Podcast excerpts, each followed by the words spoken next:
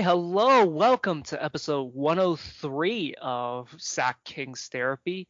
Also, the third episode that we'll be doing draft analysis. And this week, we're going to go over Kai Jones and Franz Faulkner, I think is how you pronounce it.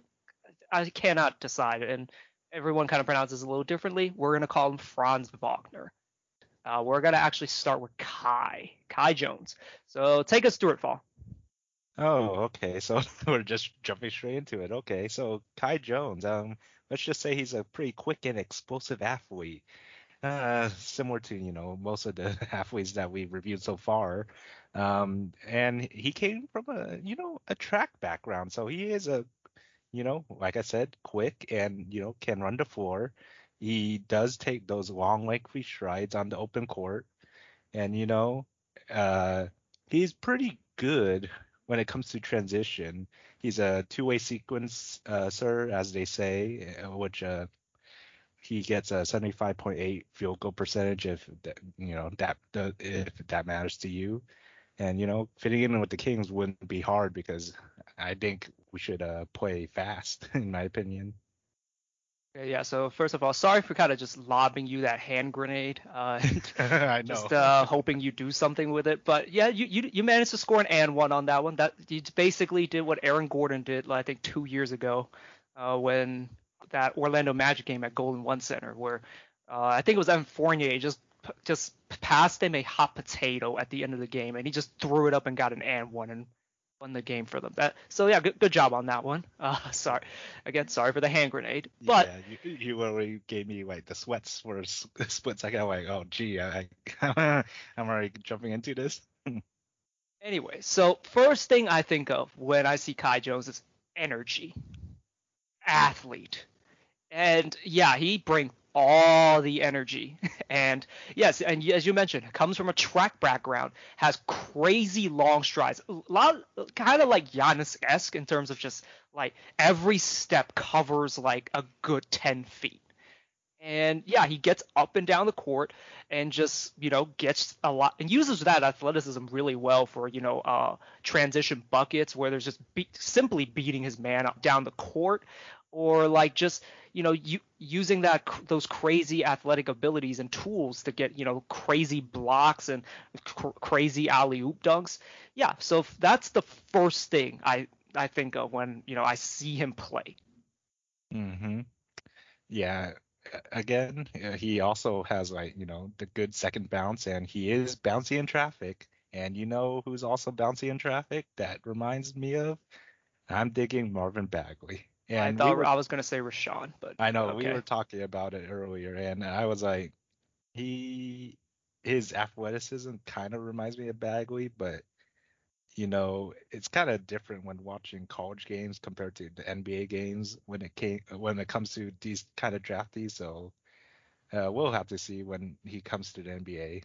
But yeah, he is explosive off 1 or 2 feet, and again, he is bouncy. I don't know what to say other than that. Yeah, so that great second bounce, well, needless to say, is very good at offensive rebounding because of that second bounce.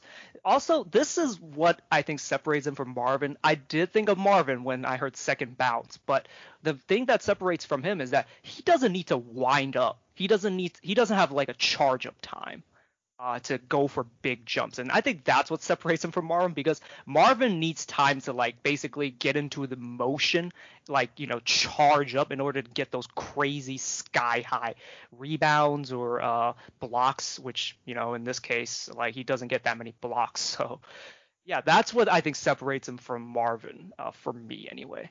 Mm-hmm.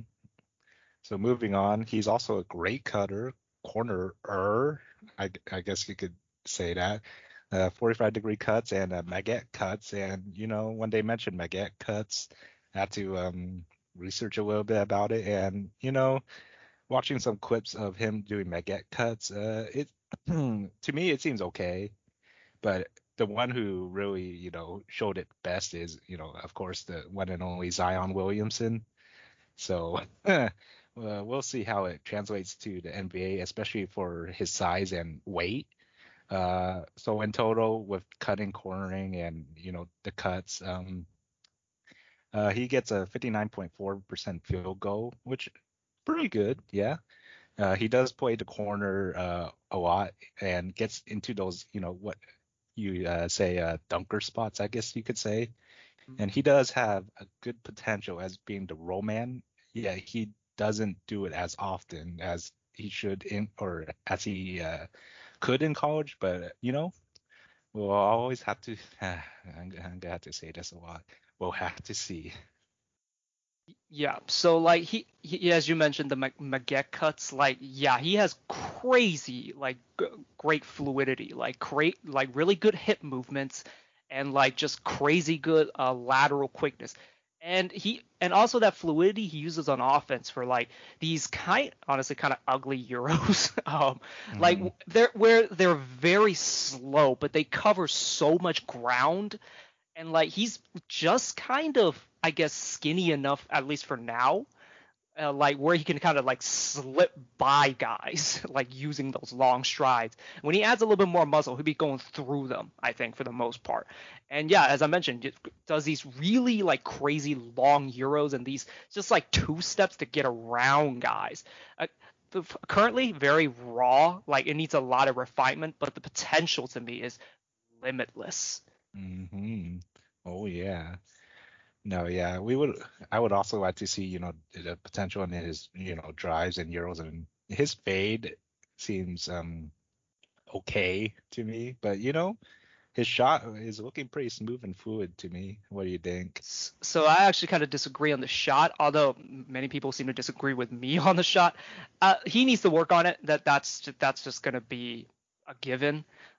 To me, the entire mechanics of it, it looks fine mechanically, but, the timing of, just the legs, the arms, the shoulders, they're all off, at least from how I look at it. Mm-hmm. He shoots at, at the top of, his arc, which is at the very peak of his jump, which is not always recommended. You want to be, usually be releasing when you're still going up. And then his shoulder isn't cocked perfectly, in sync either. His knee bend isn't the timing isn't right. It's something he'll need to work on, and I think will get better. Sam Vecini seems to believe that he'll become a legit, at least a legit corner shooter, and probably will be a good shooter overall. As he gets just more and more time and more training. So it's not something I would be too concerned with, but as of now, his mechanics, let me just he just needs to work on syncing everything together. Mm-hmm. Yeah, I could see that a little bit towards his 3-point shooting, which he did score about 38.2% from the free with 1.3 attempts. Yeah, I could see it in the 3-point shooting in a way. But we'll get over with the cons when it came to his shooting later. But let's go on with defense. According to who's the YouTuber again? Hoop Intellect. Yeah, Hoop Intellect. He has a defensive versatility to potentially hold on his own all positions, which, in my opinion, I'm a little surprised by that.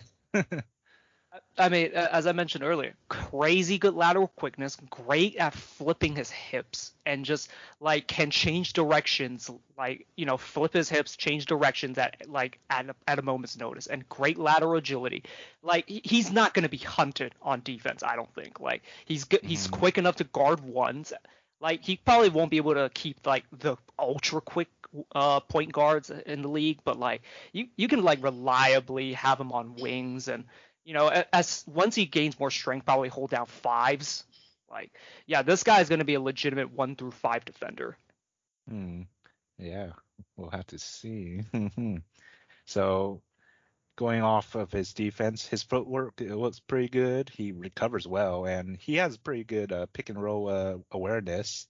And one thing I did like about Kai Jones is how he does his recovery blocks, where he kind of baits the driver a little bit to drive into the hoop, and he just all of a sudden blocks it. So according to his stat line, he only gets 0.9 blocks per game, but he has the potential to block more.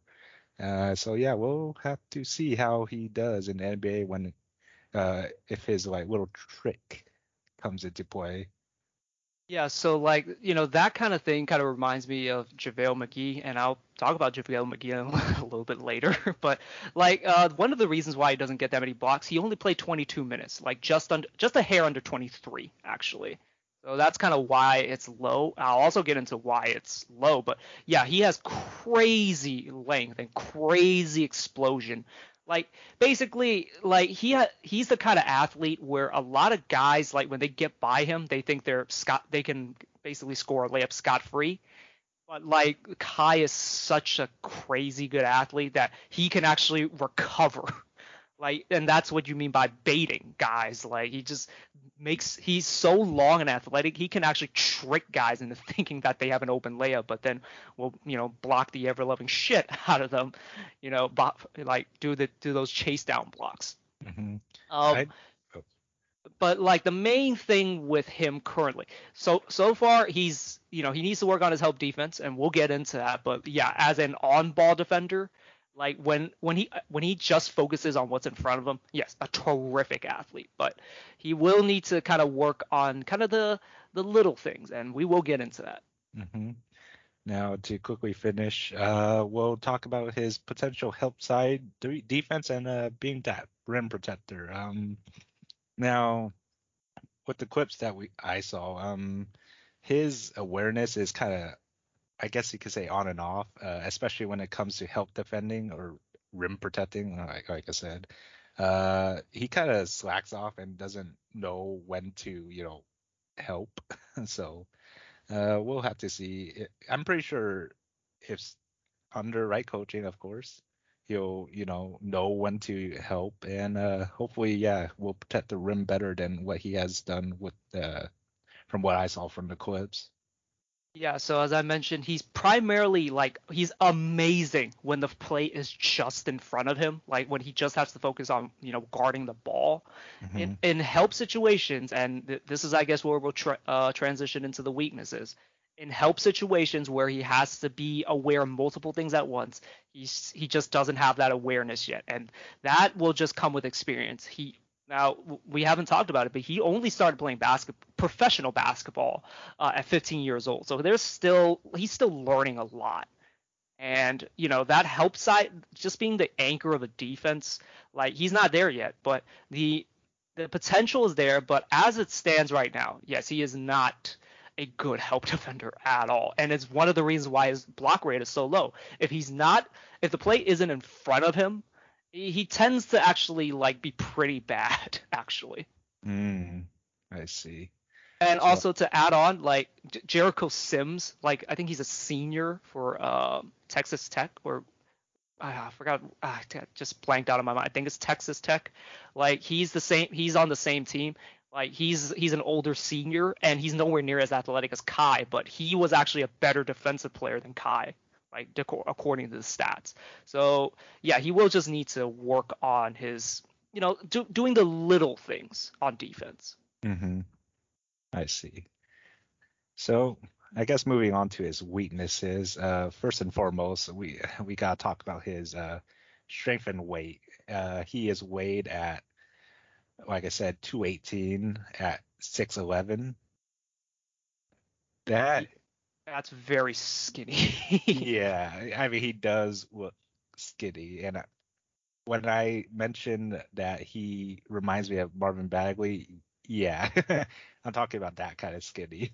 So, yeah, it could be fixed. I don't know how much weight he'll put up, but I'm pretty sure he should be around the 240 mark, probably, by the time he gets, affiliated with the NBA, so we'll have to see about that.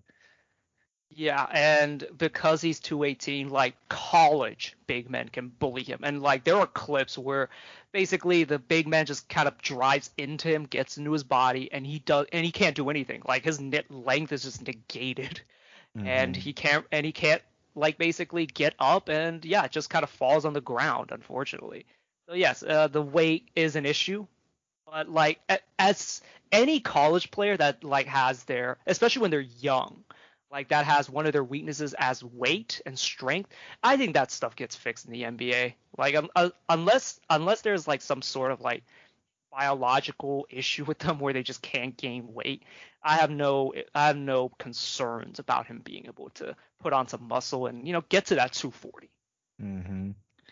Now, he does also make some defensive mistakes, a few being, you know, one, he's underweight, and two, you know, he is that kind of explosive guy that, you know, he wants to get into that defense, but he does over, I guess you could say, commit, but, you know, could be polished and under, you know, well-trained staff, and it'll probably be fixed pretty, I would say, within the year. I'd say once he plays in the NBA.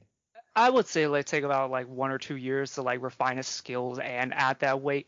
You know, take a drink every time I say this. He's just gonna need to add more strength, because mm-hmm. A lot of the issues with him, like committing turnovers and like the weird out of control moves, and again the rather ugly looking Euro steps, it's a lot of him overextending.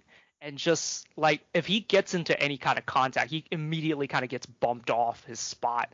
And, you know, he had some pretty ugly moments, like, with these charges and these, like, again, ugly turnovers, where, like, he's just very sloppy handling the ball, as soon as he feels any contact. And it actually reminds me of, like, a, you know, I guess not prime JaVale McGee, but, like, when JaVale McGee was at his Shackton MVP, like, level.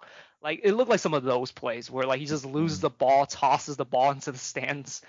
And, he, you know, like, again, a lot of that, once he adds a little bit of muscle and just works on his balance and footwork, I think all that kind of goes away. And, he'll need to also work on surveying the floor better and to make better decisions. He had a 1 to 2 assist to turnover ratio, meaning he had 2 turnovers for every assist.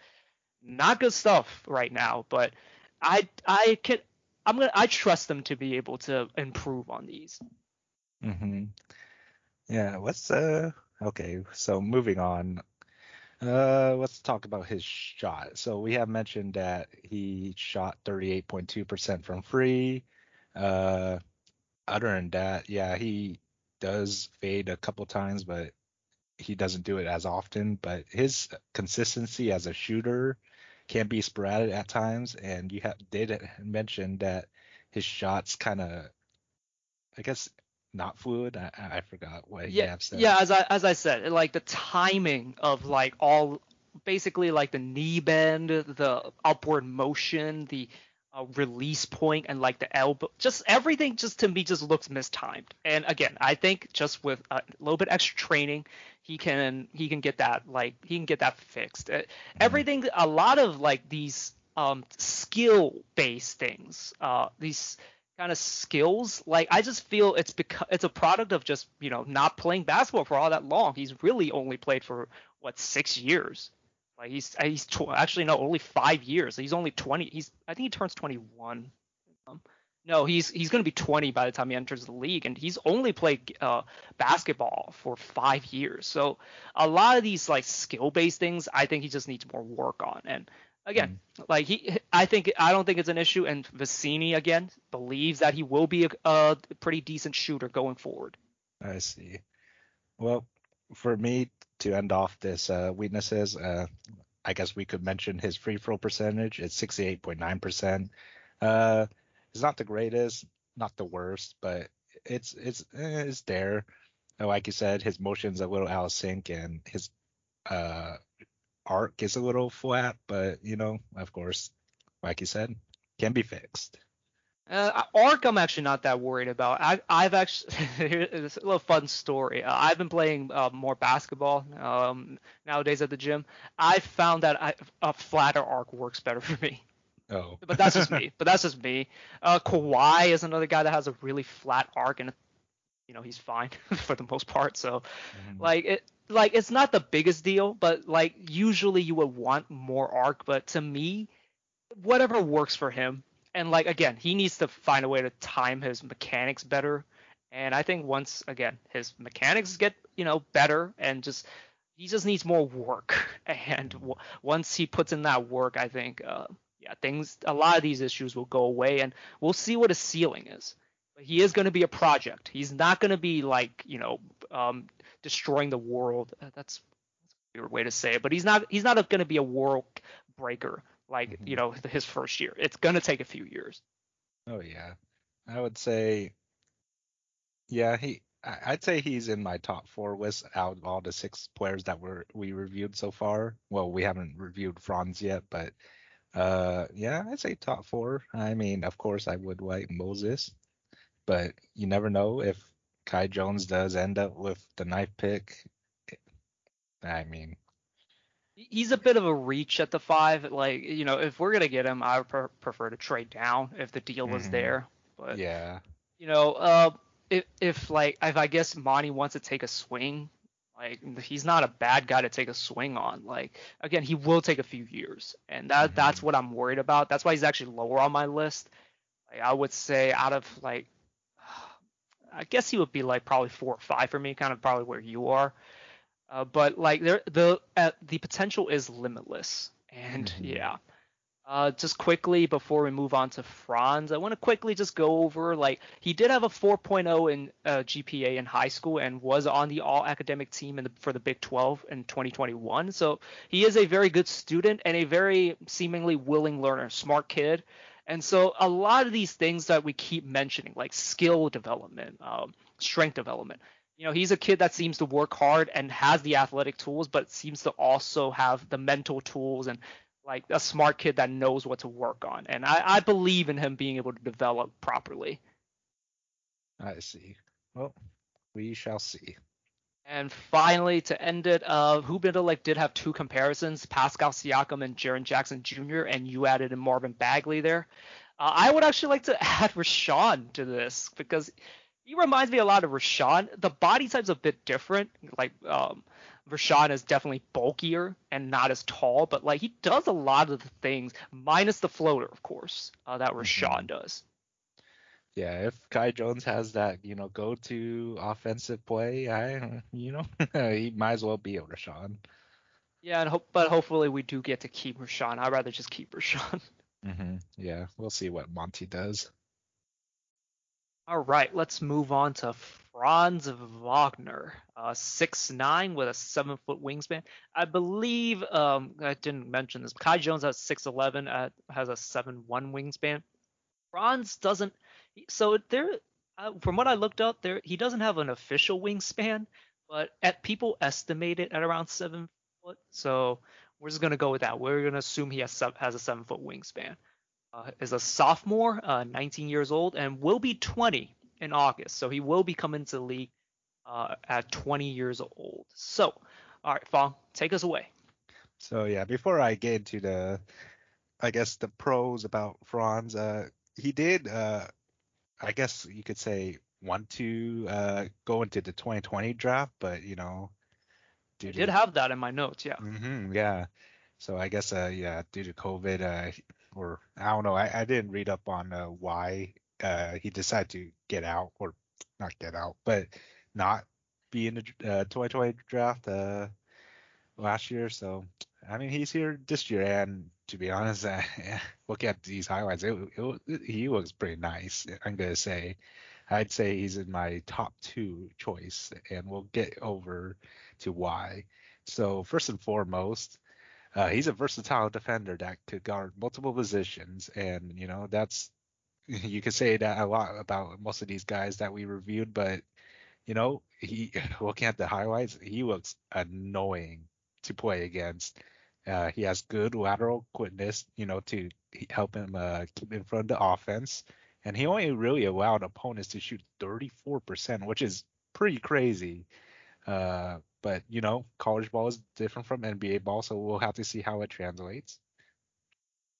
Yeah, so he's, as you mentioned, great lateral quickness, like just really active, like high motor. And it's weird to say that that's a skill, but it is actually a skill to play hard and play smart.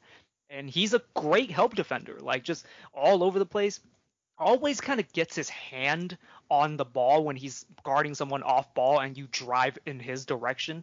Like, he gets, like, granted it is the highlights, but, like, you know, I so many, like, moments of him just, like, digging down on a guy and just stripping the ball. Like, the guy is an incredible help defender. Like, I do have a bit of, like, some question about his, like, on-ball defense, but, like, you know, the package of him just, you know, knowing when to help, like, is just, yeah, he has those instincts, and yeah, it's a great foundation to have if he was to ever join the Kings. Like, he would immediately, I think, help the defense a lot. Mm-hmm. And let's go over for some more defense stuff. He is pretty highly effective regarding the pick and roll. So, I mean, when looking at the quiz, I was like, gee, he's really sticky on those guys, and especially looking at that ball, especially guards the offense well, and, you know, even the screener when the switches are made, he's good at transition defense, and, you know, he has great positioning to, you know, stop those type of opportunities. And you have mentioned those pokeaways. My gosh, it feels like he does it with ease for most of those pokeaways as well. Yeah, so it's like a thing you just can't teach with a lot of players. Like, he just has it. And, like, his hands are great. And, yeah, as you mentioned, for some reason, like, in transition defense, like, again, it is the highlight, so it might be a little, like, skewed in terms of, like, our impression of it. But, like, yeah, just seems to be in the right position, knows how to read, like, you know, a guy coming downhill on him, and, like, uses, like, his, you know, all his physical tools to, like, force an angle that's going to be really tough for someone to finish or drive past them. Again, just a very, very smart defender. Like, kind of in contrast to a little bit in contrast to Kai Jones, who is just an incredible athlete with incredible length. Franz Wagner has that length, but, you know, not anywhere near the athleticism, but he has an understanding of how to play defense. And yeah, He's, as you mentioned, just good, like a really good pick and roll defender, both on the ball handler and the screener. So that's actually very interesting to me. So, like, everything about him projects him to be a pretty terrific defender, like, at the next level. Again, I have questions about his on ball, just because, like, he does seem a little bit stiff at times, but, like, it probably won't be a huge issue unless, like, you know, he goes up against, like, really good teams, like, really quick ones or, like, you know, bigger fours or fives. Mm-hmm. I feel like he could improve in that general area once he gets in the NBA. We'll just have to see. I guess to end up my defense notes on Franz, he did have 1.3 steals per game and 1 block per game. So there's that. Yeah, like, the percent, like, I think I think it was Seth Parker, someone, I think I heard this stat from, like, players who have, that you can tell are going to be good defenders, usually will have a steal and block percentage, like, higher than 2. It's a sign that you're able to make plays at the college level, which is usually a good indicator for being able to play defense at the next level. And I believe his percentages were both, like, up above 2. So he projects to be a good defender at the next level. Just everything about him, like, projects that.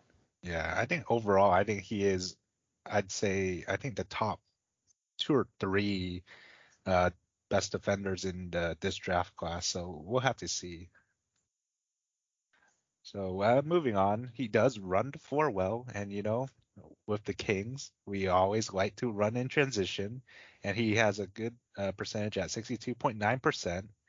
He's also a great pick and roll playmaker, and, you know, he has great vision and touch when it comes to lobbing and pocket passes. And again, man, those highlights really shined when he lobs and you know, has those bounce passes to the I guess open man or the open cutter, excuse me. Yeah, so, like, you know, and with his defense, like, I mean, the Kings, like, defense, you know, was trash and was absolute trash this season. And one of the reasons why we didn't get as many runouts was we couldn't stop the other team from scoring. if he can like get those like help steals or like, you know, just force a turnover somehow, like, yes, he would be a terrific like on the break finisher. And yeah, like you mentioned about the passing. Yeah, he at least again from the highlight looks like a guy who just has great feel, like for the open pass or like, you know, a high IQ player basically. He always seems to have a good idea of where his teammates will be and like what the next pass is, and we'll get into a little bit later. You know, an elite ball mover, like just sees the floor better than most people, and always kind of knows how to get the offense like moving and flowing. So yeah, just great feel for the game. And yeah, I can't like hate on guys that just have good feel. Like we love Tyrese, and like his passing ability is reminiscent of that of Tyrese. Yeah, with him coming off the bench, I'm talking about Franz. If we draft him, it'd be a great addition to the playmaking for sure. Yeah, so, like as the Warriors have shown, like you can't have too many of those people. Like that basically unlocked the Warriors offense with, you know, Iggy and Draymond and, you know, Steph. They're all like really good passers, and like Andrew Bogut and those guys, like Sean Livingston. Those guys are very like high IQ intelligent passers who just know how to move the ball. Like you can't have too many of those guys, and having a guy like Tyrese and a Haliburton kind of moving the ball like for you, that's a recipe for a really like fun offense.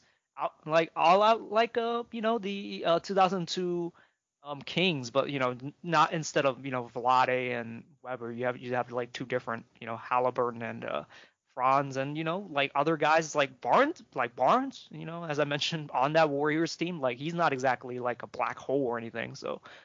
He can get the ball moving too. Mm-hmm.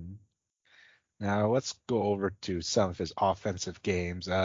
He is a pretty smart cutter. He scores at a 71.4% field goal percentage, and he plays well without the ball.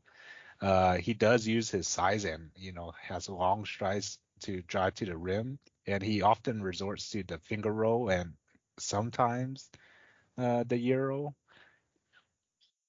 Yeah, as far as cutting, like when he cuts, he's a pretty good finisher. He knows how to use his body and his length pretty well. And yeah, as you mentioned, likes the finger roll, likes to basically do these weird runners at like weird angles. He's not like one of those guys that like, you know, will bully guys, at least just yet. He's relatively light. I forgot to write how many pounds he is, but like, yeah, he's a pretty slight guy, but he has good length and knows how to use it. Mm-hmm.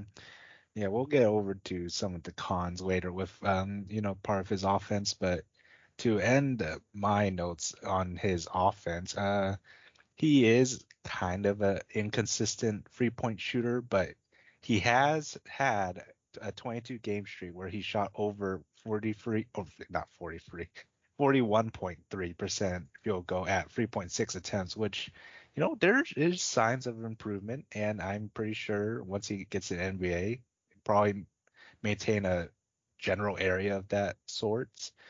He ended the year with 34.3%, however, but you know, he does still take those pick and rolls when available. Yeah, and this is a good transition into a little bit of his weakness. Although I will say, I don't think it's going to be a problem. Like he has great touch, right? And you know, those that is actually a skill that's probably harder to teach. His mechanics look fine to me, although like they do. I mean, it doesn't look beautiful per se, but like it looks fine. Like it looks like, you know, a fluid motion. He just needs to kind of iron out some of the kinks about it. But like, I think he'll be a good shooter. I think it's weird that he's inconsistent, but I think like, again, with training, I think he should be fine. Yeah, speaking about training, he does need to add some strength in him. I actually didn't write down how much he weighs. Let me check real quick. Yeah, like with like just his slight build. Yeah, that's well. Yeah, let's start with the weaknesses. Like he just is slight, does not like contact, by the way, and just usually relies on using his length to outstretch the guy, which is not the best recipe in the NBA because Yeah, shot blockers will bully you into pretty tough shots, and yeah, he's gonna need to add strength there. Also, weirdly, like right hand dominant, which is weird to say. It's, you usually hear left hand dominant. Like, he does not like to go left. He does not finish well with his left hand. Usually forces tough shots with the right hand. And yeah, he's gonna need to. I hate this. I mean, I can't believe this is a thing, but like, he needs to work on his left hand. And yeah, does not only. This is, I guess, kind of weird, but only really shoots well from the left side of the floor. Does not shoot well from the right side of the floor, because I guess he has like, you know, his footwork isn't great, and that's another one of those things that kind of attributes to some of his shooting issues. But like, yeah, it's tougher to get alignment for him when he's shooting from the right side, because he shoots 39% from three from the left side and 21% from the right side. So yeah, that's probably like more footwork. He's gonna need to work on that, and you know, do his training on that. Again, I believe he's gonna be a good shooter, but yeah, he needs to fix these issues. Yeah, among of the weaknesses you have mentioned, yeah, he does also lack explosiveness, and you know, he doesn't fade as much. But then again, I mean, not many people fade at all anymore, unless you're like a super high caliber player like Kay. You know, I mean, most of the offense is, I mean, pretty much good for I guess us as the Kings. Like, it's good enough for us. Other weaknesses he has, yeah, he does struggle to turn corners, and my gosh, some of those clips that showed him struggling to turn corners, it seemed like he just dribbling straight from baseline to baseline at times. Yeah, he's not like, you know, he doesn't have a great handle, and like he just I'm not like tunnel vision, but sometimes it feels like he just forces shots. And yeah, like there are clips of him just like randomly shooting these really ugly like off foot like jump shots basically. Like from like 20 feet, like right-handed shot off the right foot from like 20 feet for no reason. And yeah, again, he needs to work on his footwork. It's just, I think his shooting issues, that's the root of the issues. Just yeah, and again, you know, take another drink, but like yeah, he needs to work on his strength. Like a lot, working on his strength does fix a lot of these things, because oh yeah, again, he shies away from contact. He is a slight guy, and yeah. Again, in the NBA, if you don't know how to use your body, good luck finishing at the rim. Yeah, like you have mentioned, he does lack that confidence and assertiveness as a shot creator. He does pass on open looks, and, you know, he's not too comfortable with off-the-dribble shots, which, I mean, I feel like, yeah, doesn't really matter too much. I think he can improve somewhat in that area once he joins the NBA, but other than that, you know, just a little inconsistent in shooting. Like, I'm going to say this again. Yeah, like you said, it's the footwork. It's the strength. He does have a, I wouldn't say a slow release. I think it's an average release. Yeah, I think the shot is perfectly fine. I don't think there's anything wrong with it. I think fundamentally the foundation is pretty good. Like it's he'll be able to get it off. Again, he just needs to work on like fixing his balance and footwork. And yeah, his shooting off the dribble is not good. Like he can't. It's actually bad enough to the point where like he can't even do the shot fake one dribble sidestep three. Like Vecini brought that up, and yeah, he needs to smoothen out that motion. And but again, as we've said, like the stuff that's hard to teach, like the touch, it's there. So, like, that's a good thing. And, you know, usually those guys will always kind of project as, you know, becoming good shooters. If you could pull up, do you have what he shot from the free throw line? He has shot 83.5%. That is terrific. So, yes, there is a lot of evidence to back up that he will be a good shooter. So, I'm not worried about his shooting, and it seems like that's going to be his big swing skill. And if he can somehow get a bit more explosive, as you said, cannot really blow by guys, struggles to turn the corner. I don't know if that's going to be an issue. Like, you know, they're going to probably put there are going to be times where they're going to put guards on him. And I feel like, you know, if he can just smoothen out that motion of his, he can just shoot over them. He has long arms, and yeah, unless they're like going to guard him with like a big wing, like I think he can take advantage of like smaller guys guarding him. Mm-hmm. So yeah, I think his offensive game will smoothen itself out. Will he be a star? I don't know. Like, yes, like a lot of the stuff that's hard to teach, like passing feel, defensive feel. Like, he has these very attractive skills that he's already good at. It's just that it's weirdly enough, like if he can shoot is the big question mark with him, and at which I don't think is a question mark. Yeah, I mean, in my opinion, I think he'll be a star role player. That's the ceiling for me, for him, or my daughter for him when he joins the NBA. We'll get into his comparisons later, but before we do that, yes, as you mentioned, would have declared for the 2020 NBA draft if not for COVID. He, like Kai Jones, won academic awards at Michigan. I did not see what he got as his GPA, but he was a very good student. Was part of the all-academic team at the Big Ten, not the Big 12, but the Big Ten. Mm. And interesting little tidbit. I don't know if there's a report, but I do not remember who it's from. But he apparently a team has promised that they'll draft him in the lottery. And this is not like reported anywhere, but a lot of people speculate that it's the Kings. Mm-hmm. So yes, he probably is going to go in the lottery to some team. And I see the allures with him. Again, I don't know about like a star per se, but like he's got a lot of tools that would help a lot of teams. You know, as you mentioned, a star role player. Like, again, he might not be like, you know, a 10-time All-Star, but like he's going to be a useful player. Yeah, now that you mentioned that, you know, a team is bound to, you know, or not bound, was going to pick him. I think I saw an article in King's Herald that mentioned that we have a pretty or high, I guess, possibility of picking him. I think I just saw Brendan Nunes say that he's basically like if the Kings keep the 9th pick, he would pick Franz Wagner over Moses Moody. Mm. Like a lot of guys like him. Again, the feel stuff like is hard to teach. Again, I have questions about his on-ball defense just because like he did do a great job with college athletes. But like the NBA is a whole nother animal. You're going to have a lot more quicker guys. And I think he can hold up against 2s and 3s. It's the ones, 4s and 5s that kind of give me a little hesitation in terms of like his on ball defense. Like he's gonna struggle there, but like to start at least before he's able to add a substantial amount of, you know, weight and strength.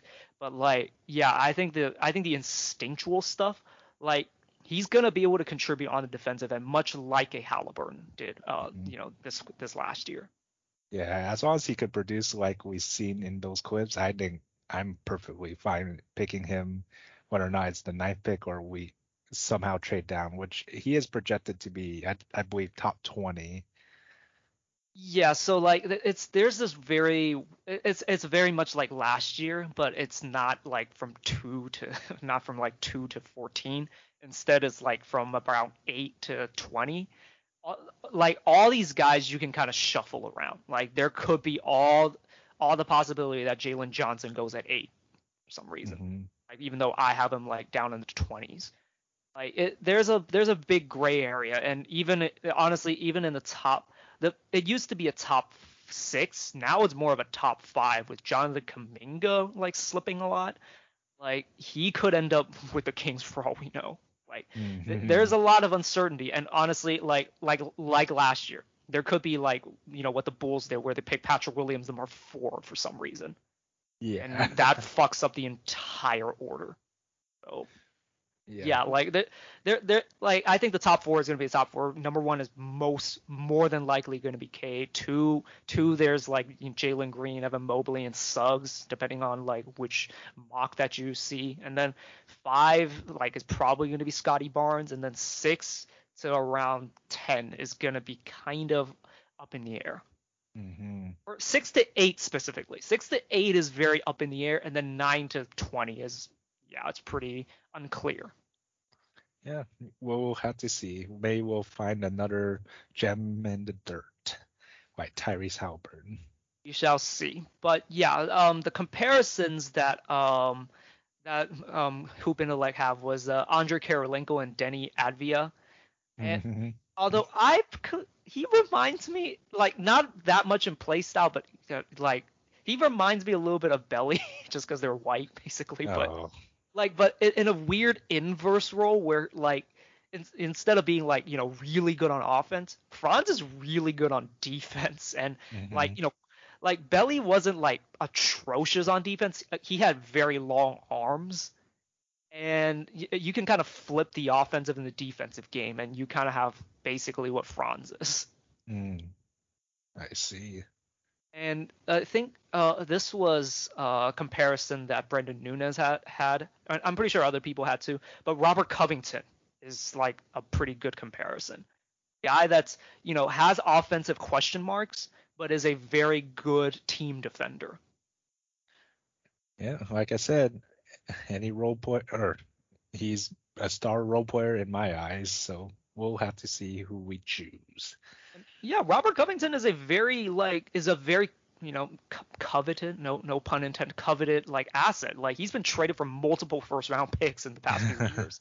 Like, he's got value, and that's because what he does on the court does have a lot of value. Like, he can shoot and can, you know, like, really, you know, like, raise the defensive ceiling of a team. Although, like, Portland was a fucking train wreck, so there's not much you can save there. But, like, yeah, like, he is a guy that helps you win games.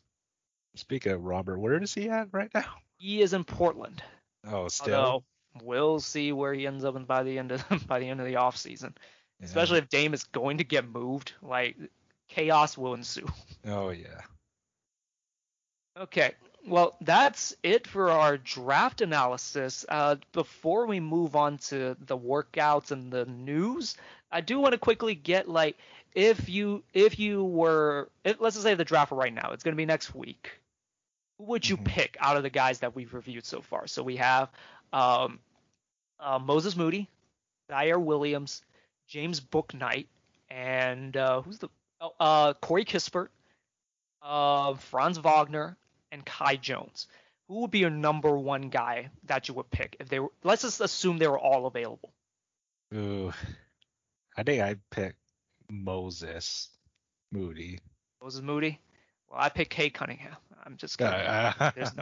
There's no way. But I saw that joke go around so many times. But you know what? Like, I would have said Moses Moody last week, but I'm getting talked into James Bouknight. Oh boy. I'm gonna go with James Bouknight. Like, it's just something about what Bouknight does. He plays basketball. Like, he goes out there and gets buckets. Like, there's a like a completely defined, there's a defined skill that he has that's kind of hard to go around, and especially with how this playoffs has played out. What it has shown is that offense is king in the playoffs. Granted, we're not in the playoffs, so like it's maybe not the best pick if we're thinking about getting to the playoffs. But like I'm just like I'm all in on just getting bucket getters, and like, you know, you'll figure out the defense later on, because sometimes the best defense is that you just make baskets on one end. And granted, that's what we did last year and didn't turn out that well. But like I just think with more shot creation, I think it can really alleviate like some of like Fox's burden, so he could kind of, you know, focus a little bit more on defense. And if he's focusing more on defense, I think that can actually fix a lot of defensive issues that we had last year. Ooh, that's interesting. I would say yeah, James Bouknight is my top three. Bouknight would fix a lot of the offensive issues that we have, which is getting to the free throw line and shot creation. Oh dear gosh. Yeah, don't even mention about free throws. Oh man. Yeah, we need more of those. Although I will say, like, Bouknight is probably the least likely to be dropping to 9. Like, I think, like, from what I've heard, like, Warriors are very high on him. And you know, but Moses Moody, it's, on the Athletic NBA draft, I think the Warriors took Moses Moody, and I was very sad. Yeah, I mean, he'd be perfect on the Warriors. Ooh, yeah.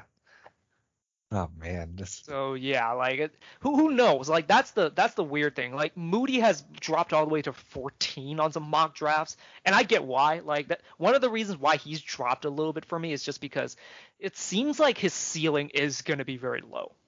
Like that, like although he's still young, so I don't really buy that. But like you know, he's not a quick twitch athlete. Like his physical abilities, like he's not a good finisher around the rim. He's not like a great passer.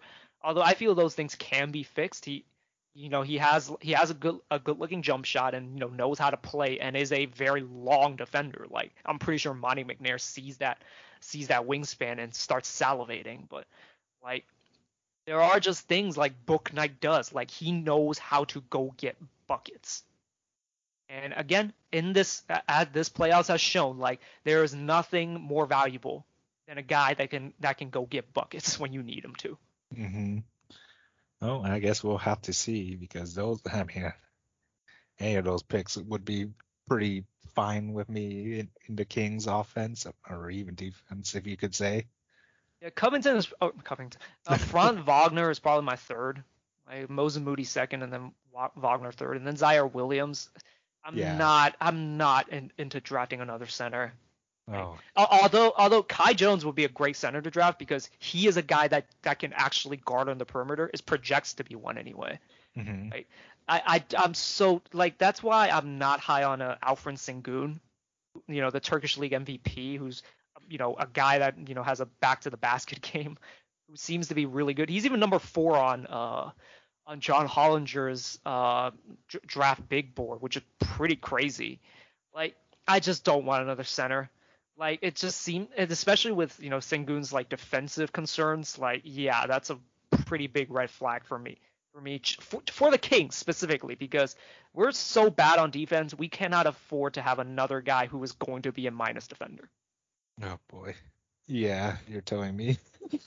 Although like a guy like Usman Garuba would interest me, but I don't see him going 9. We would trade back for him. Mm-hmm. Other than I'm all for wings and guards. Yeah, like I said, it's a toss-up, and who knows? Maybe we will drop the center for. Oh God, no, I can't say that. I don't want another center in the draft. Yeah, we'll see what they do on draft night. Like we're still waiting for the first domino to drop in terms of trades, because there will be trades on draft night. Or the Kings are going to be the ones to initiate it, or you know that's the real question. But yeah, unfortunately, we're just going to have to wait for now. Yeah, exactly a week from now, so we'll have to see. And I hopefully will be able to do one more draft analysis before. It's been tough to schedule these, but like hopefully I can, because like I'm kind of getting interested in Josh Giddey. Like maybe we'll probably do one on Josh Giddey if we do end up doing an episode, and probably one other guy. Mm-hmm. But like, yeah, I want to do one before like the draft, just you know, the calm before the storm. Okay. So you know, Josh Giddey will be a guy next week. Hopefully, we can get that released.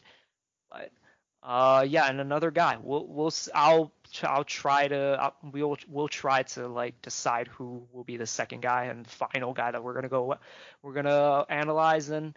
Yeah, we'll see if the Kings decide on drafting someone or they're going to be willing to trade it. We shall see. Since we are speaking of trades, we're going to actually, you know, have a little bit of a commercial break of sorts. We're going to talk about some workouts and a little bit of Kings news, which is actually related to trades. But yes, there were a lot of workouts, although none of them were announced by the Kings. All of these were literally... I guess done by people on the ground, aka on Instagram, because there are guys on King's Twitter who keep an eye on these draft picks' Instagrams, and the only way that they were able to find out that these guys had workouts is either through like press conferences where like for example I think it was Moses Moody or it was either James Bouknight or Moses Moody who at a press conference were basically saying, yeah, tomorrow, the next day they were going to go to Sacramento to do a workout. The other way is that there have been people that just are kind of just following, like, say, Alperen Şengün on on Instagram, and they found out that he posted a picture in front of the Golden One Center. That is the only way that they can, that the fans know who has worked out for the Kings or who hasn't. So here's a list of the players that have current, or like, this is the most updated list that I have, and it's from Brett Huff. You know, shout out to him on Twitter. Keon Johnson, Alperen Şengün, Moses Moody, Jalen Johnson, Corey Kispert, Kai Jones, Jaden Springer, Ziaire Williams, Jared Butler, Trey Murphy. I think there also has been other ones, but like, this is the list that I could find. And Moses Moody's there. Ziaire Williams has worked out for us, and also apparently Frank Mason as well. Wait, Frank Mason the third? Frank Mason the third. Oh, that's kind of random. Is he thinking about coming back as a two-way possibly? I wouldn't know because the Kings don't report anything. So it's so weird how this is happening. It's somewhat of a breath of fresh air in a way, because like, at least it seems like the Kings aren't just like randomly leaking things. It's kind of cool in a way to see that they're keeping these things so tight knit. Like, you know, it's good to see like there's no like, you know, front office chaos, I guess, in a way. As much as I like Frank Mason, I mean, I do not like how, you know, he's small and it could be a defensive issue when it comes to playing games. But, you know, then again, we also have Kyle Goddard and Justin James. I don't know where Frank Mason would fit if he does, you know, come back to the Kings. Oh, I'm sorry he upsets you, Vince McMahon. I'm sorry he's tiny. There's nothing he can do. Like, so. Yeah, but yeah, I mean, like, I love Davion Mitchell. Like, everything about him says he's going to be a contributor, if not a star. Like, I feel like in one universe, he can be kind of Donovan Mitchell. He could be the Donovan Mitchell of this draft, but I can't get over the fact that he's 6'1", 6'2", technically listed. Oh. Like, it's unfortunate. Yeah, I mean, size does matter in some ways, and you know, maybe someone will find this size in a more efficient way than what we're thinking, I guess. Yeah, I mean, like, yeah, it's unfortunate. Like, Davion Mitchell is a baller, is a dog. Like, he would fix, he would be able to make an impact on day one here, but again, I'm just that guy that just can't get over the fact that he is 6'1", 6'2", like. So it's unfortunate, but like, honestly, if we trade down, I wouldn't mind it. Like, if he's like pick number 16 or something like that, yeah, I'm down with that. I just don't want him to be number 9. Yeah, I mean, we'll never know until next week. Anyways, there was on the next piece of Kings news, Rashawn sat down with Shams Charania for an interview, and basically, you know, they talked about kind of his NBA journey thus far, his time during the process coming up in that, and being a journeyman and finally finding a home here in Sacramento after Phoenix didn't re-sign him. And he thanks Sacramento for like being able to taking a chance on him and you know, believing in him. And then he kind of ends the interview by basically saying that, or Shams specifically asked him what his plans are for free agency, and he says the best advice Rashawn did. Basically says that the best advice that he got from, you know, people around him is basically that do what is best for him and his family. Oh, that as a Kings fan, that doesn't sound too good. But I mean, if he is getting paid that money, I think. Yeah, he deserves it. I mean, he's probably going to get offers like upwards of what, 18 to 20, you think? I don't think he'll get 20 unless like here's the thing. So I saw another name that's also kind of demanding 20 mil per year. It's Norman Powell. And I'm like, please, you're not getting 20 million. But like, it seems like, you know, like John Collins, like he could demand 20 million, and I'm not saying this to trash Rashawn, but like, it seems like a lot of people are trying to just kind of like test the market. Like, that's what they want, 20 million.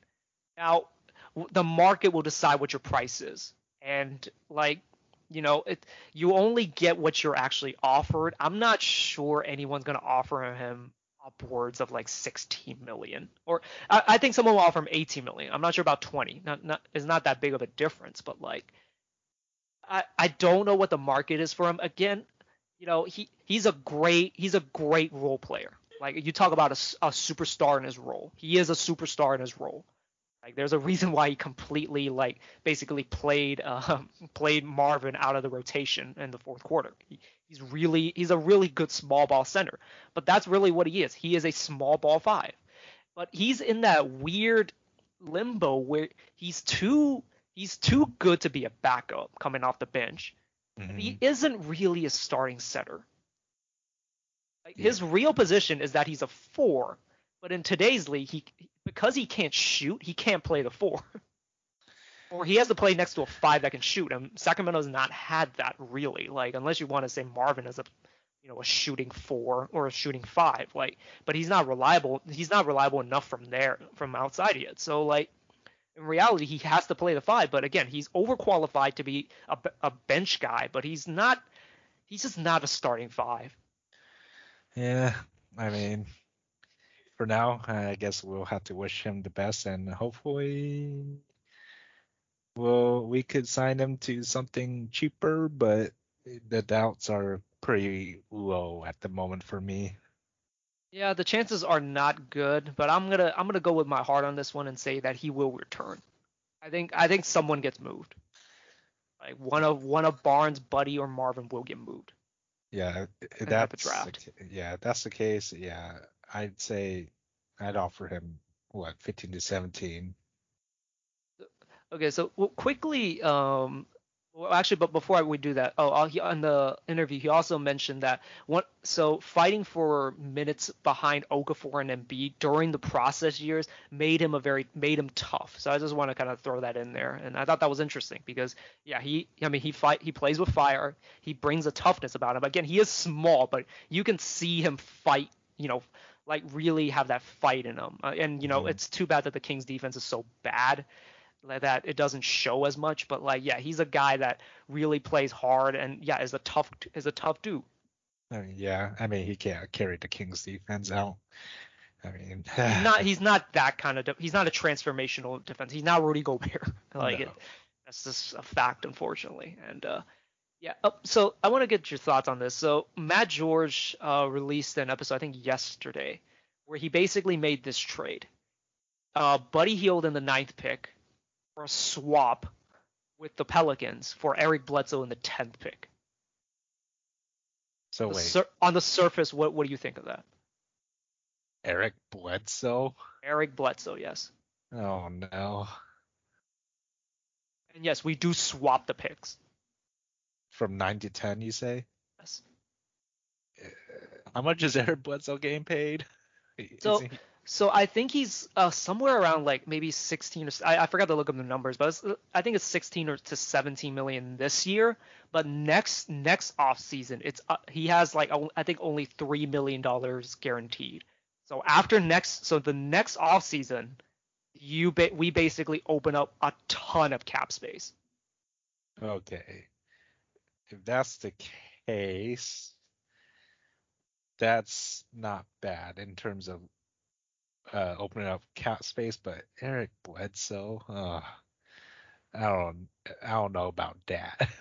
I think it's a downgrade.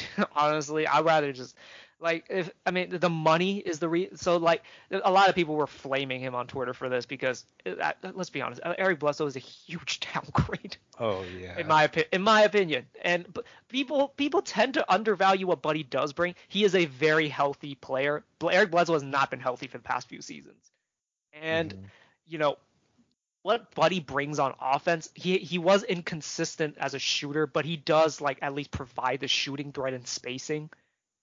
So, like, yeah, I mean, we take Buddy for granted on those things, and I do think those things have value.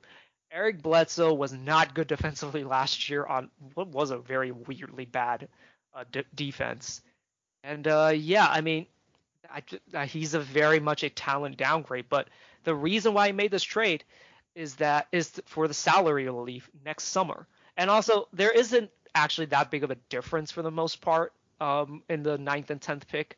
I mean, you like, let's just say Moody and Wagner were both on the board. Like, you probably want the 9th pick, but he basically said that it doesn't really matter because he wanted Franz Wagner and he was there at 10. So I see. Well, would you do that?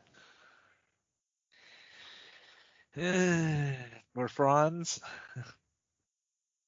Sure, but definitely that it's just gonna be I just can't think of Eric Bledsoe being on the Kings. I wouldn't be able to do it either. That's the thing.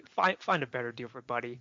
I imagine you can do something a little bit better. Although he did say like he tried everything, and just granted he did this with other beat writers, meaning like other journalists, and like nobody wanted Buddy. So maybe this is the reality. Like this might be the reality of what we get instead of say like a Kyle Kuzma or something like that, or like a Ben Simmons. But yeah, if there's no bet, like I would just find a way to look for a better trade. I don't want Eric Bledsoe.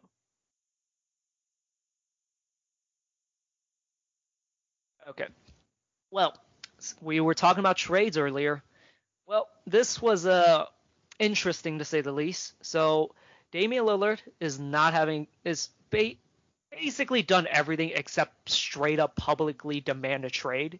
Although like all kind of the background rumbling is that he has requested a trade if like if Portland cannot upgrade the roster and give him basically ensure that like they are trying to build a championship contender, and he doesn't kind of change his mind on like whether or not they can be one.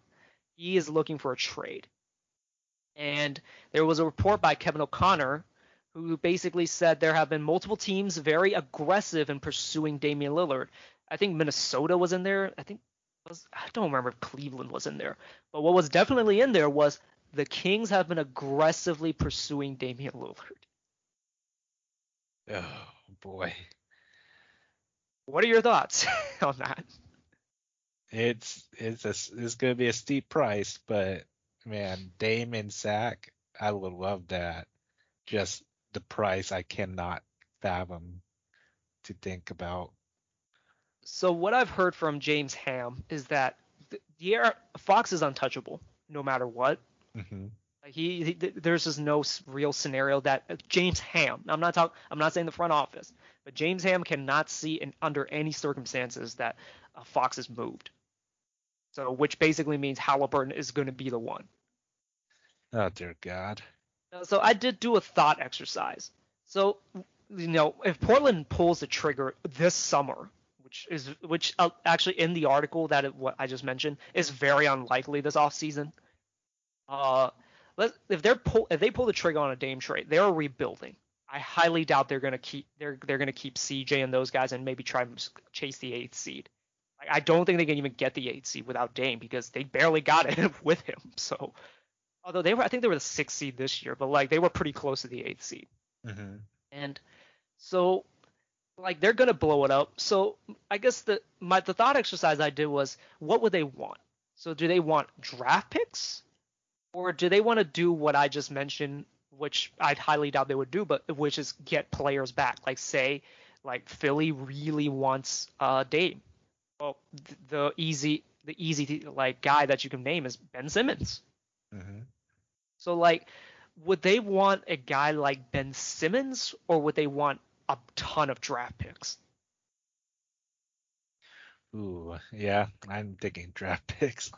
Okay, so if they want draft picks, they're not going to want it from the 76ers. You trade Dame there, they're going to be a damn good team, and you're going to get the 28th pick, mm-hmm. like for four years. Or like four picks that end up like being in the 20s. Like, is that a lot of value? No, it is not. So like, and like, your draft picks are not going to be that good if you do end up taking Simmons. So you might want to go into a full on tank mode, but I don't know what they want, but let's just assume they want to go into full on tank mode. So they want to be bad. So they want some young players. So that probably includes Tyrese Maxey from the 76ers. But then I guess where are the other young players going to come from? And the thought exercise that, the path that I went down is that they're going to need a third team to get involved. And I think the Kings can offer something there. Marvin Bagley needs minutes. Guys like Justin James, Jamias Ramsey, Robert Woodard, they need minutes. These are some young players. Hell, I really don't want to let him go. Tyrese Haliburton, he's a young guy with a ton of potential. You can play him and develop him into maybe an all-star someday. So there are those guys, and then we can also offer draft picks. Now Dame is not going to come. Now in all the paths that I went through, I don't see Dame coming to Sacramento. I think if the Kings are going to quote unquote get aggressive in pursuing Dame, I think it's going to be to route him to another team. I don't see any scenario where he comes to Sac, and I don't see a scenario where it makes sense for him to come to Sac, to be honest, because he is on the older side. And if you're going to keep Fox, that's a 6'1" and 6'3" guard backcourt. How is this that much different than Portland? Although I do think Fox will be better than CJ in the coming years, but it's not going to be it's not something Dame would sign up for, I don't think. So I see him being rerouted to another team, and say again a Philly. So they're probably going to want draft picks from us, and depending on what player we get, I just think that the picks from the Kings, almost using us using the Kings' reputation as almost a reverse psychology trick, where the Kings' picks are going to be valued much higher because we're the Kings and we can Kangs this any moment, and those draft picks might end up being a bunch of lottery picks. So to use that as reverse psychology, you sell Portland on the fact that these are going to be high draft picks, and that why not you don't want Ben Simmons. Why not reroute him to us? I don't know if this could work. This is just all theoretical. And that would be kind of a basis of a package of a 3-team trade, I think. Yeah. Basically, picks from the Kings to Portland and young players. They 76ers send Ben Simmons to the Kings and probably Tyrese Maxey to the Portland Trailblazers. We send over picks, Tyrese, Marvin, Jamias Ramsey, and Robert Woodard, and Justin James. We want to do that too, and then we get Ben Simmons, and we have a pretty strong core players in there, and. That's how I would see kind of the foundation of a trade. I'm not saying that it would be something exactly like this, but I think it would be something along the lines of this. Ooh, that's interesting. I didn't even think about a 3-team trade. I was just thinking. The problem with the 3-team trades is that the possibilities are endless. Mm-hmm. Yeah, I was thinking it's going to be Tyrese, probably Robert Woodard, and... Yeah, I was thinking Bagley too, and I was just gonna say, pick as many picks as you want. That to a limit, I'm thinking 3. Yeah, you should just essentially if they're doing this over a Zoom meeting, just go on your table and just basically just put a bunch of cards on there. How many you want? That's basically how I would go. You want 6? Cool. It's what years? Well, you could choose any years. Yeah, probably ultimate. I think it's gonna take 6, jeez, 3 draft picks and 3 swaps.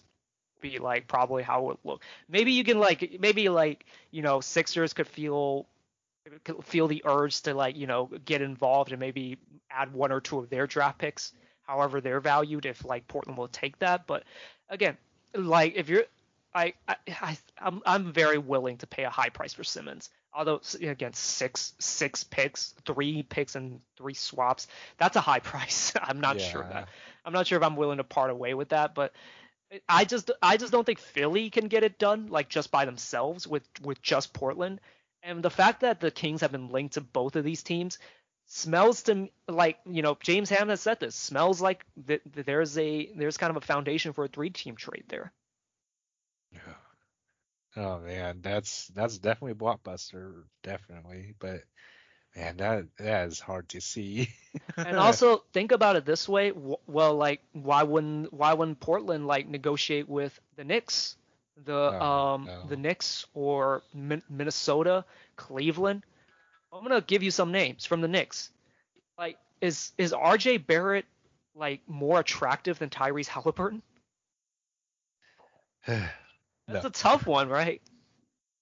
I'd say no. Yeah, like I mean, we're biased, but like I think I actually looked this up on Basketball Reference. Tyrese overall is a better player than RJ Barrett. RJ Barrett's offense is actually really bad. His defense is a little better, but Kings were one of the worst defenses in the league, so that really dragged down Tyrese's value. But I think it pretty clearly you would want Tyrese instead of RJ Barrett. I think anyway. And maybe want to include Obi Toppin in there, like if that moves the needle. From the Minnesota Timberwolves, unless Karl Anthony Towns or Anthony Edwards is involved, I don't think Portland does it. Like, do you want D'Angelo Russell?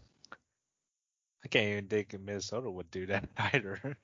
Yeah, that's actually tricky because they're like him and Cat are best friends, and you can't really trade his best friend. That's gonna piss him off, and he's gonna want out. Mm-hmm. So, like, yeah, like, I mean, even if, like, D'Lo was on the table, would you want him over Tyrese? Maybe, like, but I think Tyrese, like, especially if you're going to do it this offseason, like, Tyrese has an limitless, like, you really don't know just because he didn't have a training camp and was already this good. Like, is there another level that he can hit? And, like, we saw how good he was at the end of the season before he got injured. Mm-hmm. So... I mean, like, Tyrese, I think, is probably the most attractive asset. Like, Cleveland, Colin Sexton. Like, really? I mean, I love Colin Sexton. I'm just saying, like, you can get Tyrese. Like, I would get Tyrese. Yeah. I mean, we have the better assets out of all of them, so... Oh, man, it's... Yeah. Someone did bring up, wouldn't Portland, like, how would you beat if the Lakers offer Portland AD? What? First of all, they're not going to offer AD. That's stupid. That's stupid. And, like, I don't even know if Portland would take him, honestly. If you think about it, he's not a franchise-carrying superstar. No, not from what we've seen so far, or, like, in the past, but... You know? Like, you know, unrealistic trades like that. Like, you would have to get pretty unrealistic to a certain degree to really beat that Tyrese package. Mm-hmm. So that's kind of my point. That's why it's interesting to me. I think more than likely it's going to be a 3-team trade, and it's going to be crazy. Oh, man, I really can't wait for the first trades to come out. And we're waiting for that first domino to fall, and once it happens, it's going to be pandemonium. Mm-hmm. Especially if Dame is the one that's actually moved. Like, I don't think he's going to be moved. But, like, if he does, that, like, you know, the next year, we'll get to it, but, like, Nets are coming back healthy, and, like, they're probably going to be deadlocked with the Milwaukee Bucks. Like, but if Dame goes to the 76ers, that shakes up the East. Oh, yeah. So, yeah, we're going to wait for that first domino to fall. Tell me what you guys think. Like, kingstherapypod@gmail.com. Is this a crazy ass idea, or is this possibly, you know, feasible? Yeah, it's. I feel like it's feasible, but man, that I really do not want to get rid of Tyrese. And we're just getting started with him too. Okay. Well. Last piece of Kings news. Not really. More Kings speculation. We're talking about trades. So we keep talking about. So, like, the Suns were basically where the Kings were pre-bubble. After bubble, it was kind of different.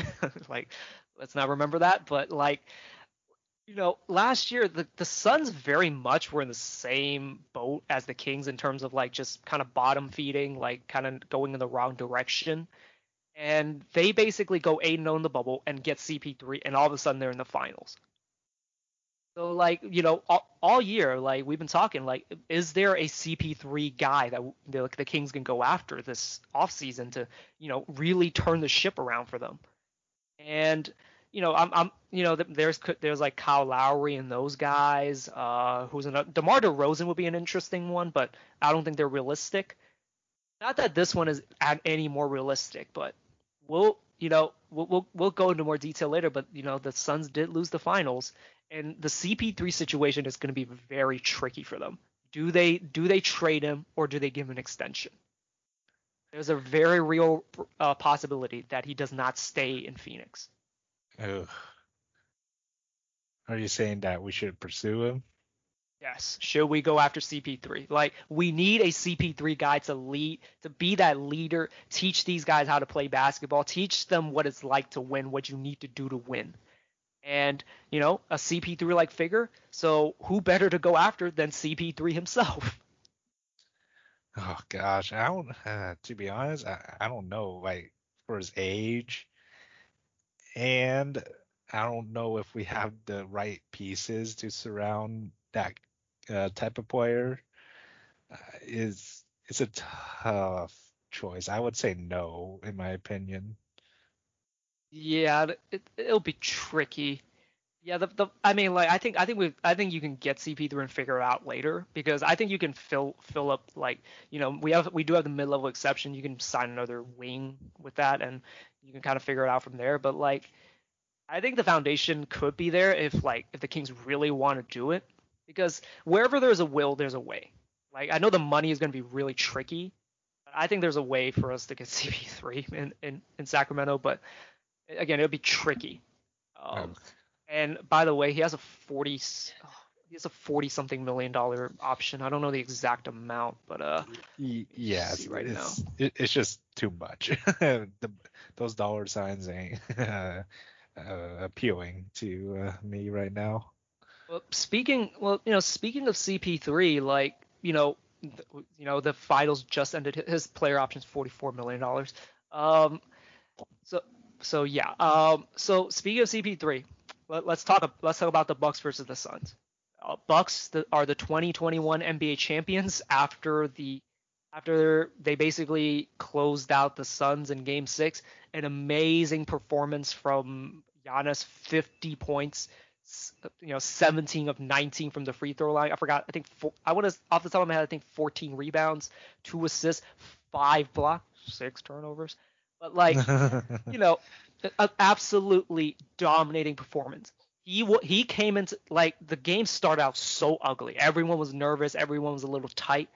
But Giannis came to play. He did not want to go back to Phoenix for Game 7. He wanted to close this shit out and become the champion. And he showed up. Yeah, I got to give props to him 100% because I did not expect the Suns to go down this way. And my gosh, that man Giannis pretty much carried this team all the way through 4 games straight after 2 straight losses. Man, I couldn't believe it. I thought the Suns would have or could have won maybe 1 or 2 more game. What am I saying? 1 more game between those 4 games, but no. Giannis kept on playing after that injury too. Oh man, it's just. It feels crazy to think he was gonna, like, I thought it was a torn ACL or something. Mm-hmm. Like, the fact that we thought that he was gonna be out, and all of a sudden he plays Game 1, which was I was shocked when that notification came out that he was actually gonna play. And yeah, I mean, he came back, didn't miss a single beat. Like, it looks like there was no effect on that knee. And yeah, like, again, to completely show, like, to come out the way he did in Game 6. Again, the desire, the fire that he came out with. He wanted that shit, and he just said, "Everyone, just get up, follow my lead, and I will take you to the promised land." And that's exactly what he did. Yeah, he's definitely one of the new goats of our generation. And, man, I have a feeling. I feel like they should check on that knee again and make sure that nothing's wrong, because that injury is crazy to think about, coming back and bouncing back and scoring this many points and doing this much for that atrocious team. Oh, man. Yep. I mean, shout out to Chris Middleton. Like, you know, never gets any elevation on his shot, but it somehow goes in. Like, he hit the dagger that basically ended the game. Yeah. Drew Holiday shot 4 for 19 somehow, but like was so good on defense. Like, there's a reason why Booker shot terrible. You know, 8 for 22. And the funny thing is that CP3 actually shot really well, 11 for 19. And people were saying, he looks a lot better. Although, honestly, when I was watching, it didn't feel like it because he had some weird turnovers. Mm-hmm. Like, yeah, like Chris Paul, like, shot well. And it was one of the reasons why is because Drew Holiday wasn't on him.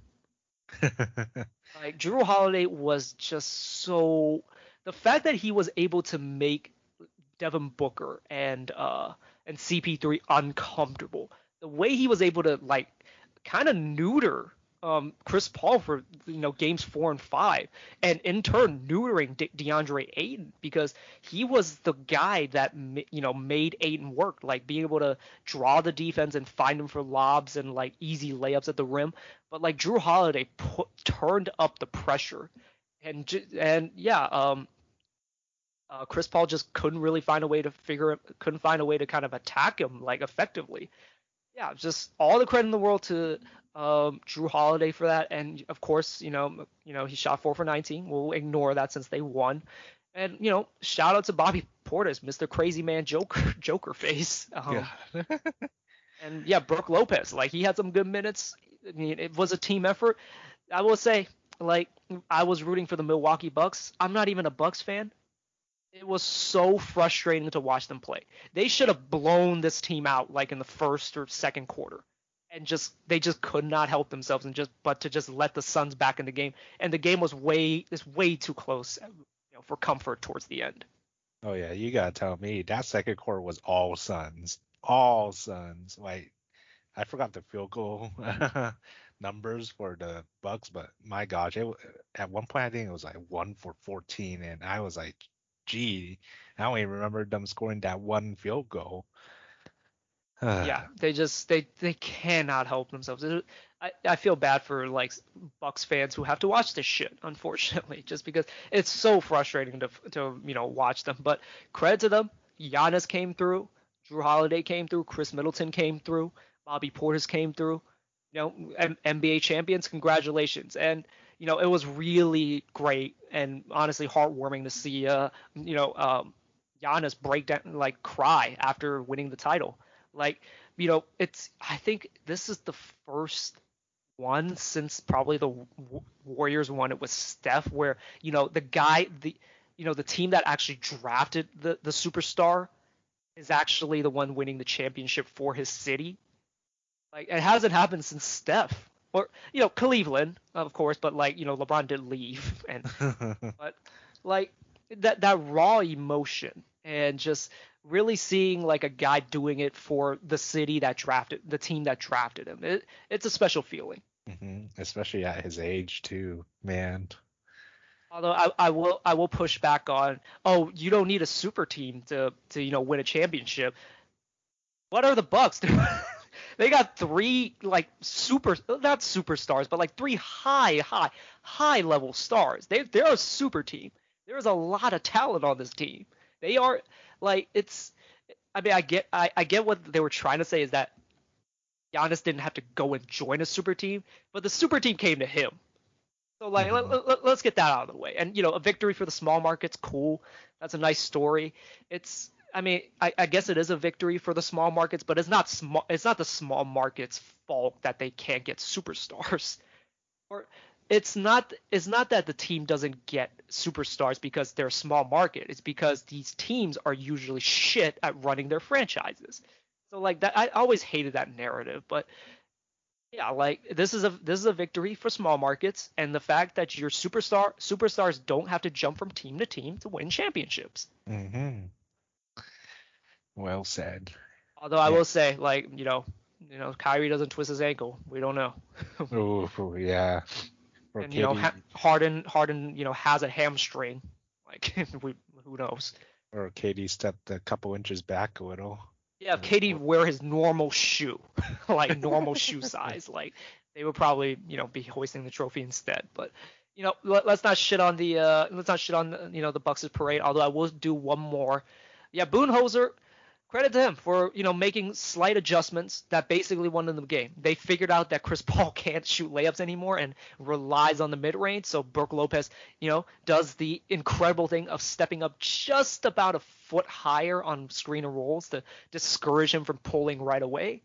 And yeah, he made the little adjustments, and the Suns did not, you know, readjust, and they did not go back to their, you know, what they were doing in games 1 and 2, which were just like free flowing offense, you know, using that mid range as a threat to open up the rim, getting superior ball movement, but instead kind of falling into Devin Booker and CP3 ISOs, which, like, they kept ISOing on Pat Connaughton, which was confusing because Pat Connaughton was playing some good defense. Mm-hmm. Like, it was not a barbecue chicken. It was not a barbecue chicken situation. And neither was Bobby Portis. Bobby Portis played pretty well, like, on ISO situations. So, like, yeah, Phoenix offense just bogged down the last 4 games, in my opinion. And yeah, it's congratulations to the Milwaukee Bucks and the Suns. Like, let's not shit on them too much. Like, Chris Paul especially should not get as much hate as he is. Like, this guy joined a relatively shit team, like, that didn't make the playoffs last year and basically was the engine that got them all the way to the finals. Yeah. Like, well, I mean, I don't like a lot of the shenanigans that CP3 does, but there needs to be more respect for him. Mm-hmm. Sure, he doesn't have a ring, and this really does not bode well for, like, you know, if you want to do the choking narrative of, like, just constantly blowing leads. They blew a 2-0 lead this time. Like, you know, I think you have to look past that. Because he is an all-time point guard. Like, he's probably, like, second or third behind Magic and Stockton, possibly even above Stockton. And yeah, I think, like, it really should be said more. Like, he really did get them to the finals. Mm-hmm. Okay, well, that's it for the Bucks versus Suns. Okay, one last question for you. Do you think CP3 stays in Phoenix? I have a feeling that he might want to run it back. I have a feeling, but it's just like, I don't know where else he could go if he is pursuing the championship.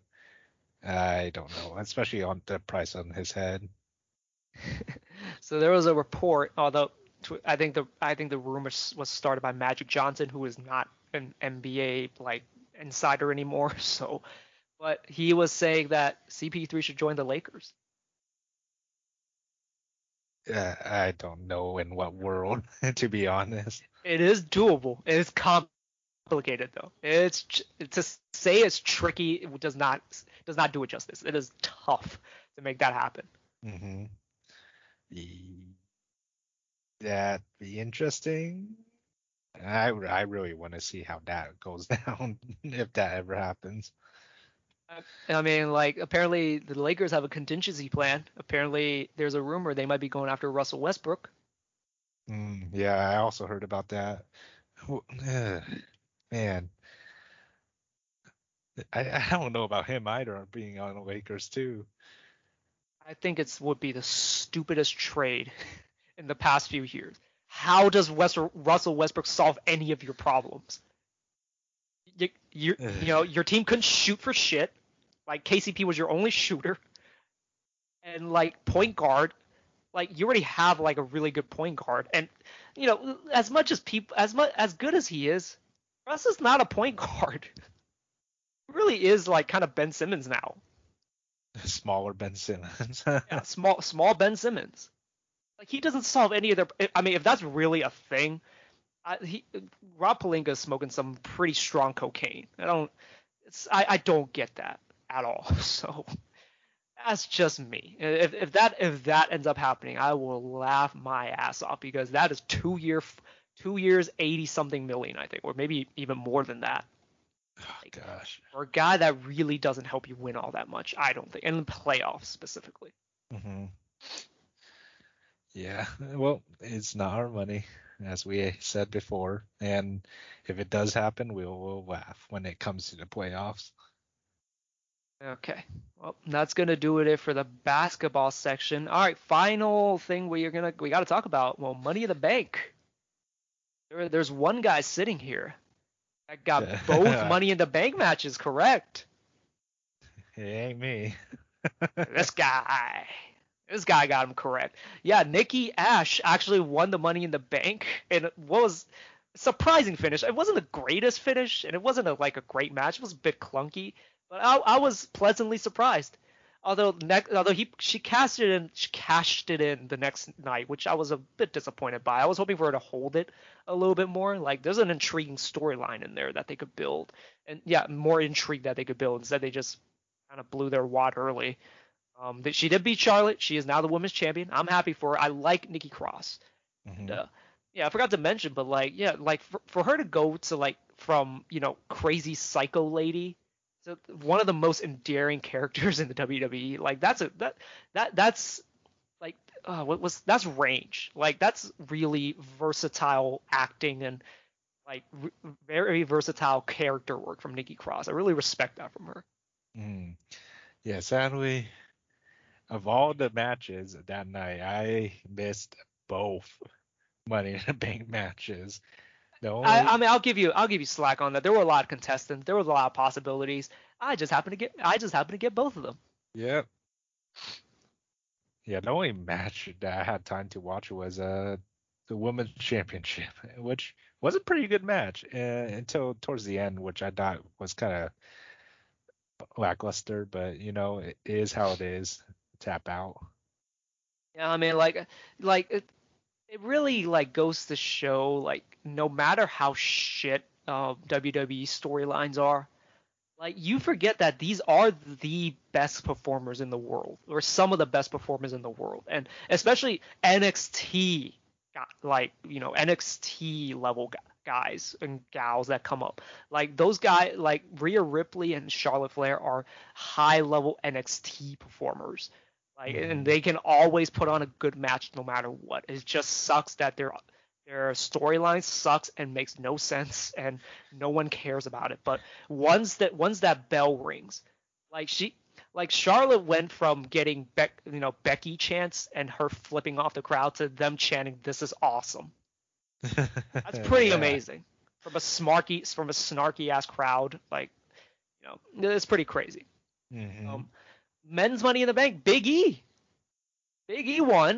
That was a Hail Mary to say the least, and yeah, that is going to be interesting because I think we'll get into it. But on Raw, you know, fucking Goldberg returned. You know, Bobby Lashley is probably going to face Goldberg. It's going to be a pretty match. Like, I'm not going to be interested. It's going to be. I'm not a fan of Goldberg. Like, I liked it when he came back against Brock because nobody liked Brock, and it was good to see Goldberg kick his ass. At least for, like, two times. Yeah, twice. But, like, it got old real quick. And ever since then, it's just gone downhill. I don't like it when Goldberg comes back. It's like, why does he have to challenge for the championship? Build another star. Build another guy to go after Bobby Lashley. But anyways, Goldberg is back. And... you know, him and Bobby Lashley are going to have a match, and speculation is Big E is going to cash in on that match. Ooh. Can you imagine Goldberg winning that match and then Big E just comes out? Yes, I can. No, I can just imagine him just taking the title. Just fuck it. Like, I could see Vince doing that, unfortunately. I would say that would tarnish Goldberg's legacy, in my opinion, if he were to retire that year. I mean, shoot, he's what, 53, 54, something like that? He's in his 50s, yes. Although, like, you know, credit to him. He looks amazing. He does. But credit to him for staying in shape. I mean, just, you know, not to throw shade at him, but, like, you look at him at Undertaker. The physiques are just completely different. Although, like, you know, Undertaker has so many injuries, you can't really blame him. But, like, man, he's like, Goldberg looks so good for a 50-some-year-old. But I'm sorry, fuck off. Like, right. Retire. Although, you know, I'm not gonna hate on him for if Vince is just gonna keep throwing money at him. That's true. It's like, here's $1 million. Yeah, just fight every like few months. man, he has that kind of mentality. And it does piss me off, like, that the crowd doesn't boo him more. Like, I was actually very annoyed when the crowd... I mean, granted, yes, it's a big return, and Goldberg does resonate with a lot of fans. He just doesn't resonate with me. That's just how it is. Yeah, once is enough, to be honest, for a lot of stars that were coming back. Honestly, I actually prefer Brock to come back as opposed to Goldberg. Oh, gosh. Can you imagine if Brock lost... to Big E for a cash from the cash in. I would not mind that at all. Yeah, I wouldn't mind that too. Perfectly fine. It'd be pretty funny. Big E versus Brock. That's a meaty. That's meaty. A lot of muscles. Problem is like, where would Brock end up afterwards? A rematch? Gee. Probably. Like, Brock is like the biggest wild card of all time in WWE. He can just come in and just win things for no reason. I mean, guys, Goldberg can too, but. Not to the level that Brock can. Anyways, another thing I want to quickly talk about from Monday Night Raw. Man, what they did, Karrion Kross dirty. Now, I'm pretty sure you haven't watched it, have you? Well, yeah. Are you kidding me? What do you expect from me? So, anyways, the NXT champion currently is Karrion Kross on NXT. Mm-hmm. He comes up, he debuts on the Raw roster for no reason, and another thing they did really dirty to him, they completely like killed his entrance. So he has a really cool entrance. I'll send you the video after this podcast. But like, he has a really cool entrance. They don't do any of that. He just walks to the ring like a normal guy, and then he has a match against Jeff Hardy. Okay. And loses in 2 minutes. 2 minutes, gee. And the NXT guy losing it. He's NXT champion. He's a champion too. He's the champion. To Jeff Hardy, which is like 40-something years old, who has been losing on main event, by the way. Oh gosh, yeah, that's. Oh gosh, that. Okay, I don't think this saves it. This doesn't do anything for me. But Hardy did have his rope. Hardy did cheat to win. Did have his foot on the ropes. I don't give a shit. Why did you pin Karrion Kross? What are you doing? Man, that's on WWE. That's pretty poor story writing. I wouldn't even say story writing. It's just. Vince has to sign off on these things, and like a lot of people are like saying like, you know, he's pissed at NXT because they couldn't beat AEW in the ratings. I personally subscribe to the speculation that maybe there's just kind of a weird dick measuring contest with him and Triple H, where Triple H has created this really good product and Vince doesn't get it.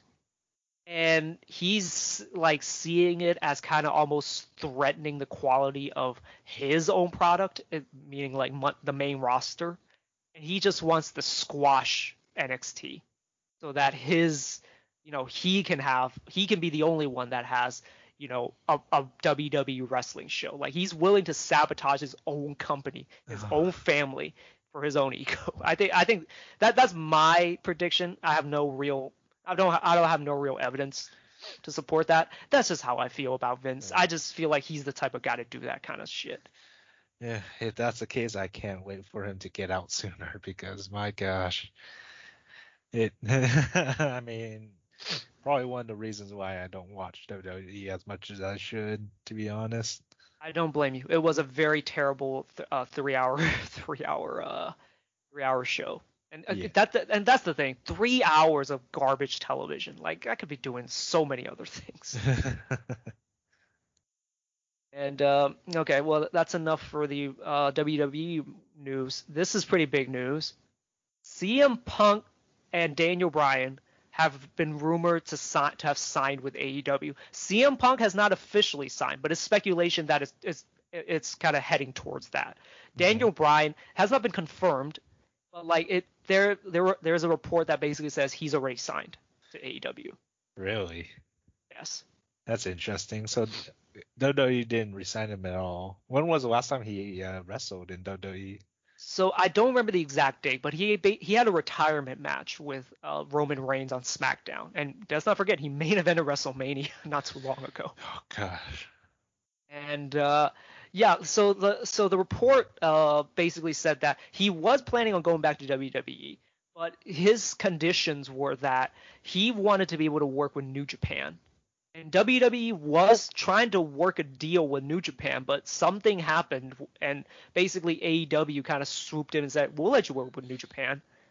And that's kind of a very simplified way of explaining what happened. But speculation right now is that they're probably going to debut on the September 22nd, the New York show. I believe that one is – I forgot what show that is. That might be All Out. I don't remember, but – yeah, Daniel Bryan's probably going to debut there. If not, CM Punk is probably going to be definitely the one to debut there. Ooh, that's interesting. I'm going to imagine that Vince has something to do with not wanting to work with New Japan. I feel like Vince doesn't want to, even though they're trying to make a deal with New Japan. I feel like Vince does not want to. Yeah, well. He's gonna. If this is really true, like part of me is still I still can't really believe it. It's because like it has not been fully confirmed. Like, you know, there's reports out there, and like I think only one source has confirmed it. Although Dave Meltzer is actually another one that has actually corroborated it. So yeah, it might actually be legit now. This is industry shaking. Daniel Bryan again, main event at WrestleMania. Just a few months ago, is a legitimate star. CM Punk, the kind of like, basically a folktale legend at this point. Granted, he's kind of ruined his reputation by going back to WWE or WWE backstage. He's ruined a little bit of his mystique, but he is still kind of that folktale hero. The human, kind of like the human symbolization. He's the symbol for anti-WWE. Just all the political bullshit that you have to deal with, all the garbage that, you know, WWE has been rumored to be like for so many years. Like this, I think this is pretty industry shaking. I'm not saying that they're going to put WWE out of business. That's just not going to happen. Like, you know, but like this might start turning a bit of a tide to where AEW like could actually beat Raw like in ratings at some point. But like I think WWE will be fine. Like they're not going to go out of business. Let's not get it twisted. But like AEW might actually be inching closer to be matching WWE as like, you know, this corporate wrestling, you know, is no longer a monopoly. Mm-hmm. Yeah, no, it never has been, in my opinion. I mean, yeah, we just have the choice to watch WWE out of all the other shows, to be honest. Yeah, so I thought that was huge. I had to mention it. And, yeah, I'd like to see – I mean, I cannot wait for September 22nd. Ooh. Also, I can't wait for September 23rd because Diablo Resurrected comes out, and I am excited for that. But, like, that's going to be two crazy-ass days. Well, I'm probably going to be there. Yeah. I mean, if you want to go, it's in New York. I think it's in Madison Square Garden. Oh, gosh. Okay. Maybe not, because that sounds a little pricey. I mean, yeah. I mean, let me know if you want to go.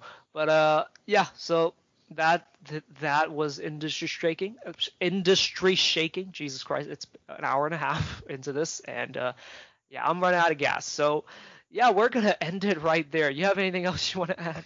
As you can tell by my voice, I'm on my last legs because yeah, it has been. I think this is our longest podcast in a while. Or it just might be because I'm looking at the time. Yeah, this might be upwards of 2 hours. So yeah, thanks for listening if you made this long, but. Other than that, do you have anything else? Because I think I'm about to say call it quits. Yep, that's it for me. Yeah, so yeah, thank you guys for listening. Hopefully we do make another draft video, and we're guaranteed to make at least one episode. I'm not sure if it's going to be a draft analysis. Mm-hmm. These actually do good numbers. People like hearing about these draft picks. Oh yeah, it seems so. Yeah, like. You know, we'll definitely, you know, be posting another episode before the draft. And, you know, hopefully the domino will fall and something finally happens, because it is so dead right now that it's kind of scary. The silence is deafening right now. Yeah, it's only been like, what, 2 days since the finals too. Yeah, and I came to the realization that we're not gonna be able to watch NBA basketball for a while. I mean, I didn't mention if we went to go to the California Classic, but you know. Why is it on a Wednesday night at 8 p.m.? It makes no sense. Tuesday and Wednesday, and both the Kings games are at 8 p.m. Then again, like I said, it's a 10-minute quarter set rule, yada, yada, yada. Maybe it'll be fast-paced ball. Who knows? But still, it's I'd be so tired after that.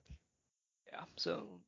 But yeah, as it stands for this podcast, we are going to call it quits because, we're running on our last legs now. And, we'll hopefully catch you guys on the next episode. And hopefully it will be a draft episode. Mm-hmm. If not, just the calm before the storm. Oh, yeah. Well, we'll see you guys later.